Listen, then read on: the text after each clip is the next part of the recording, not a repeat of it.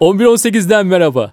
Bu hafta pencerede hafızayı canlı tutmak isteyenlerin şairi Bahtiyar Karakadıoğlu var. Bahtiyar Giresun Görele'nin Terzi Ali köyünde doğmuş ve 9 çocuğun dördüncüsü. Annesi köyün kırık çıkıkçısı. Biraz sonra dinleyeceksiniz. O iş biraz sekteye uğruyor. Sonrasında da köyün kuaförü. Bahtiyar 15 yaşında şehre göçene dek köyü ve köyleri çok iyi tanıma fırsatı bulmuş ve çocuk ve genç olarak tanıdığı köyünü hiçbir zaman bırakmamış. İstanbul'da bir hayat kurmuş ama burası onun için kendi deyimiyle bir açık hava cezaevi. Oralara sık sık dönmekle kalmamış, köyünün insanlarıyla ilgili etnografik bir çalışma bile yapmış. Yani anlayacağınız kuru kuru bir nostaljiden ötesi Bahtiyar'ınki. Köy yaşamı ve köy insanı ile ilgili makaleler yazmış, modern hayata dirense de sosyal medyayı, işte hatıraları canlı tutabilmek için kullanmaya başlamış. Almış eline interneti, köyde kimin evi nerede haritasını çıkarmış ve anılarını şiirleştirmiş. Tabii ki Bahtiyar'ı Bahtiyar yapan yalnızca Terzi Ali köyü değil. Olay buradan oraya bakabilmesi ve kentin harala gürelesi içerisinde çarka kaptırmaması. İçerideyken dışarıyı bilebilmesi.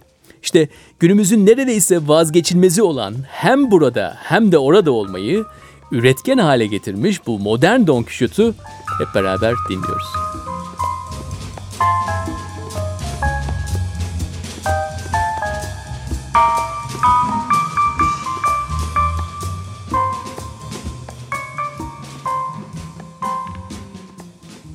Köy ya bir ağaç düşün. Bu ağaç toprağa kök salıyor, büyüyor. Dal budak oluyor. Meyve veriyor. Köy benim için öyle bir şey. Ee, dalım budağım, köküm o köyde. Şimdi baktığın zaman konu komşun var, hısım akraban var. E onları da orada tanımışsın. Dereye giderdik, yüzerdik, balık tutardık ya da top oynardık. Tabii o yüzerken çocukluk döneminde böyle e, koşarken ederken insanın karnı acıkıyor. E, herhalde kızılat yaprağı yiyecek değilsin ya da mısır yapraklarını yiyecek değilsin. Karnın acıkıyor. E, yemek ekmek istiyor e, canın. Ha bize o zaman kim yakındı mesela dere kenarında? Melahat teyze. Ali Garogil'in Abidin abinin hanımı. Biz karnımız acıktığı zaman onun kapısını çalardık. Bize öteye gidin demedi. Benim ekmeğim yok. Ben size bir şey veremem demedi. Karınca kararınca tereğinde bucağında, tenceresinde, tavasında ne varsa bizimle paylaştı. Allah razı olsun. Bazen pancar çorbası, bazen ayran ama işte içine ekmek doğrayarak yediğimiz o ayran veya pancar çorbasıyla karnımızı doyurdu. Yani şehirde böyle bir şey yok. Şehirde komşun olabilir ya da tanıdığın olabilir. Ama evine rahatlıkla gidip girip çıkabilecek olduğum kimse yoktur. Ee, insanlar kentte üst üste yaşıyorlar ama kimse birbirini tanımıyor. Ama köy öyle değil. Köy kapıya çıktığın zaman e, köyde kapıya çıktığın zaman işte bir Ayşe teyzen vardır, Emine yengen vardır, Mehmet amcan vardır, Hasan dayın vardır. E, bir yerden bir yere giderken e, selamlaşıp gidersin. Şimdi İstanbul'da mesela gurbette İstanbul'da diyelim e, yolda yürüyorsun. Belki bin kişiye e, denk geliyorsun ama kimse kimseye selamun aleyküm demiyor. Köy öyle değil. Köyde tanısan da tanımasan da bir selamun aleyküm çekiyor yanından geçen. E, o, o da köyü cazip e, hale getiriyor benim gönlümde.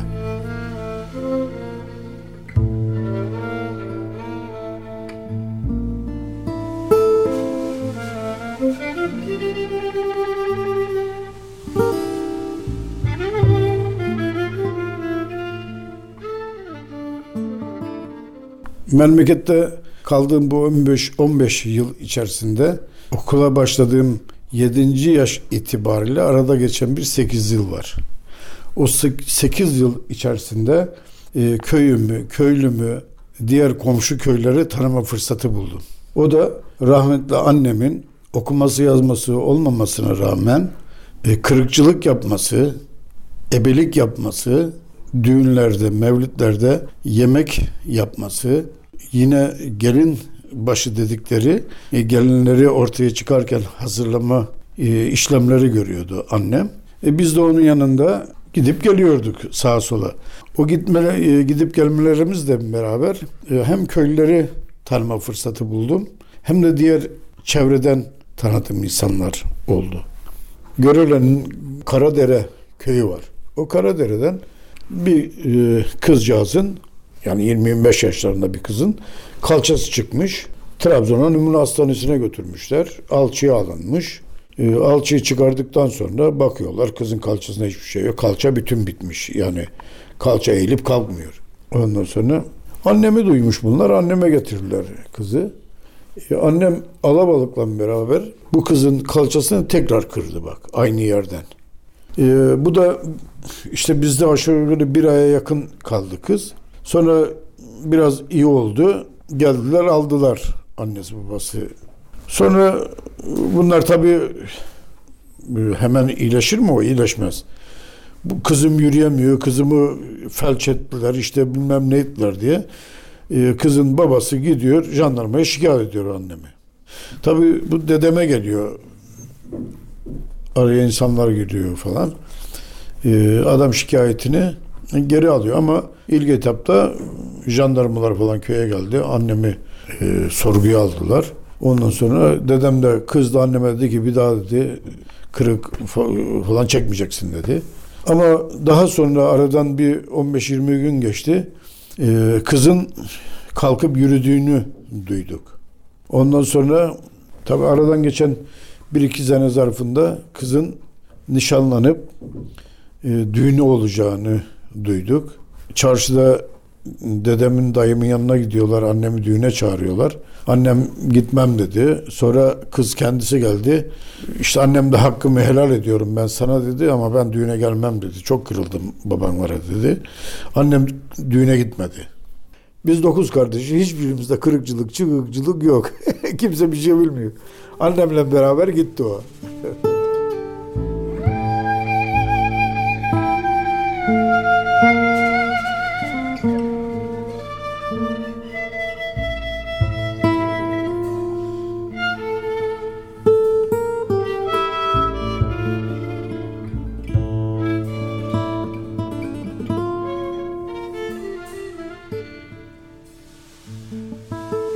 gurbete çıkmadan önce köyün biz e, her türlü işinde gücünde çalıştık. Arga açtık, kerme taşıdık, odun taşıdık, odun ettik, gazel sıyırdık. Yani yapmadığımız iş kalmadı o çocuk yaşlarımızdan itibaren.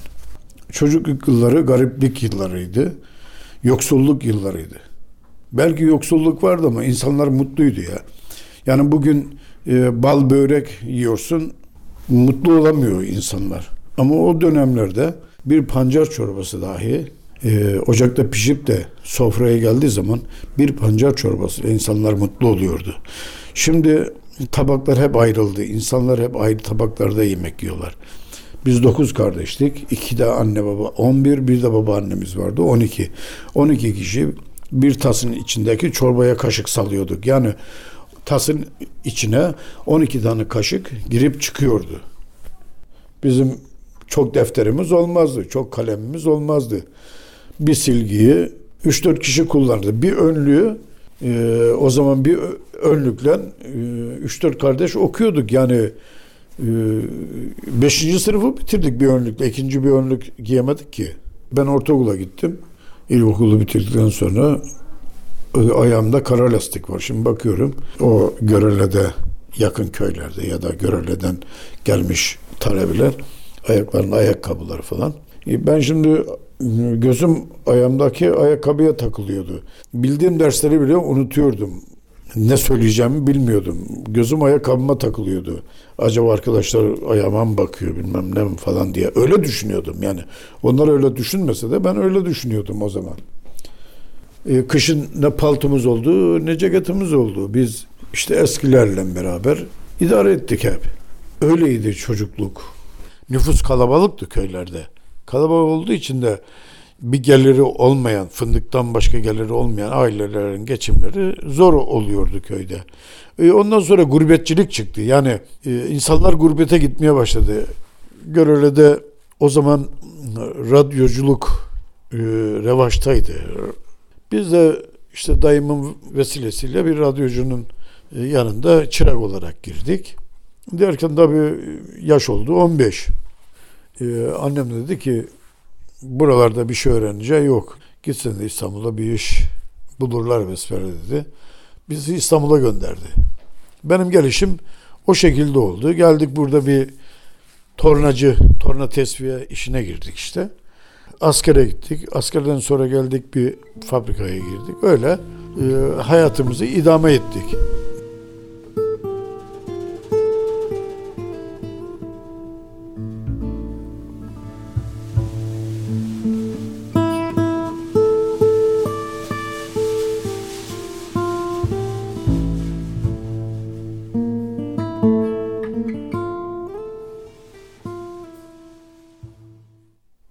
Ben 2006 yılının sonlarında köy bizim köyün derneğini kurdum. Terzali Köy Derneği. Kurarken e, işte köylümün erişebildiğim kadar insanına eriştim o zaman. Köy derneği kurmak istiyorum ne diyorsunuz diye sorduğumda e, olur dediler. En büyük nedenim şuydu. Gurbet elde kimse kimseyi pek göremiyor. Köylüler birbiriyle iletişim sağlayamıyor. E, düğün oluyor, düğünden haberin yok cenaze oluyor, cenazeden haberin yok. Yani insanlar bir kaos içerisinde düşmüş kendi telaşasına yaşıyor. E, kimse kimseden bir haber. Biz çocukluğumuzda yetiştiğimiz arkadaşlar birbirimizi tanıyoruz ama bizim çocuklarımız birbirini tanımıyor. Ya da köyü tanımıyor. Onun için böyle bir derneğin e, insanları birbirine daha yakın tutacağını düşünerek derneği kurduk bir şey olduğu zaman hastalık, efendime söyleyeyim e, cenaze e, bir şeyler olduğu zaman herkes birbirine haber veriyor. Dernekten toplu mesajla beraber e, üyelere bu mesaj iletiliyor telefon yoluyla beraber. İnsan nerede olursa olsun dağın başında da olmuş olsa cebindeki telefona o haber geliyor iletişim kurma açısından e, birbirinden haber olma açısından çok iyi bir olaya vakıf olduğumuzu derneğe kurduktan sonra anladım.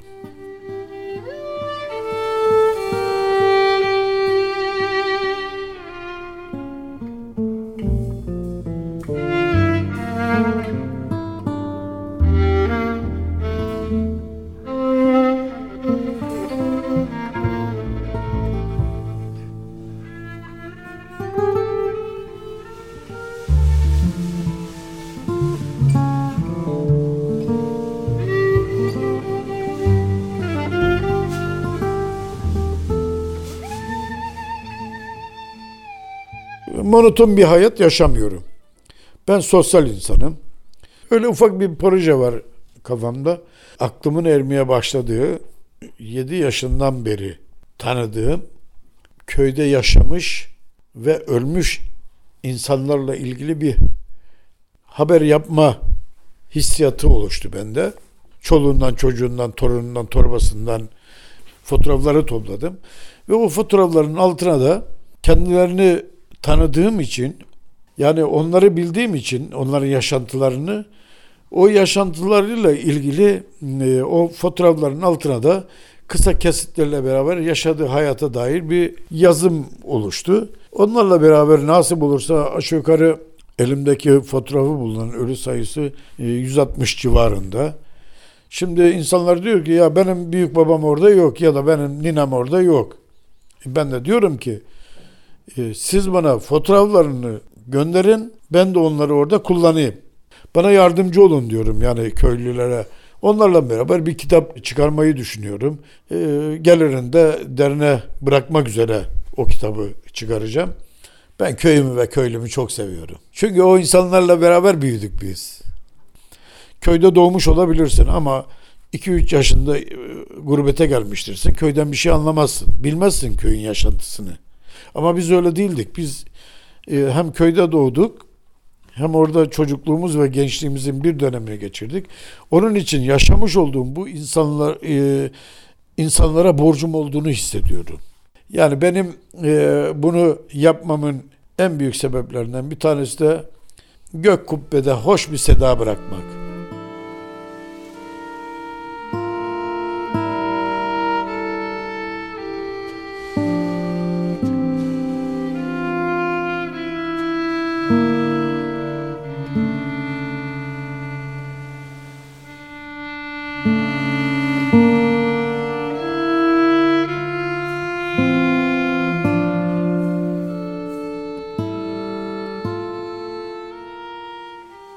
Çocukluğumdan şiire meraklıydım. Tabi dernekçilikle bu daha çok oluşmaya başladı bende. Ha, yazdığım şiirler gerçek hayattan alınan, gerçek hayatta yaşanan gerçeklerin kaleme alınmışıdır benim yazdığım şiirler. Yani o ortamı yaşamadan bu şiirlerin yazılması mümkün değil. Bizimdir.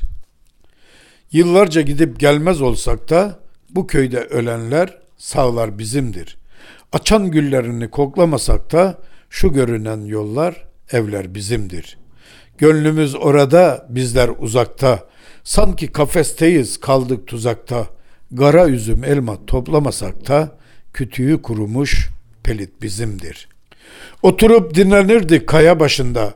Dertlerimiz saklıdır gözyaşımızda.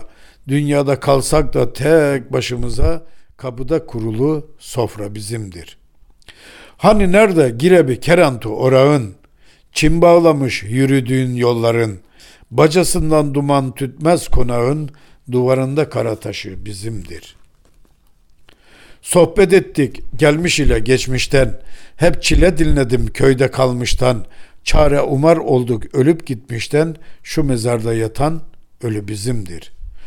Okul bahçesini çalı bürümüş, ağaçlar kurumuş, dalı çürümüş, kaşı kabanı diken bürümüş, ağaçta asılı grup bizimdir.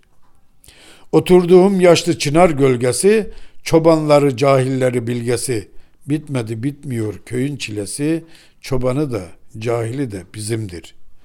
Nesilden nesile gider soyumuz, gün gelir de köye düşer yolumuz, erene ermişe benzer huyumuz, ereni de ermişi de bizimdir. Eksilmez başından sis ile duman, yağmuru çiğsesi vermez ki aman, ayrılık saati geldiği zaman gidenin ardından bakan bizimdir. Bu özlem maziye, bu özlem öze, bu özlem herkeste ne hacet söze. Bir selam gönderdim gönülden size, selamı verenle alan bizimdir. Ne insanlar kondu senden beslendi, Bahtiyar size gurbet elden seslendi. Duygulandım, kirpiklerim ıslandı, ağlayan gözlerde yaşlar bizimdir. Müzik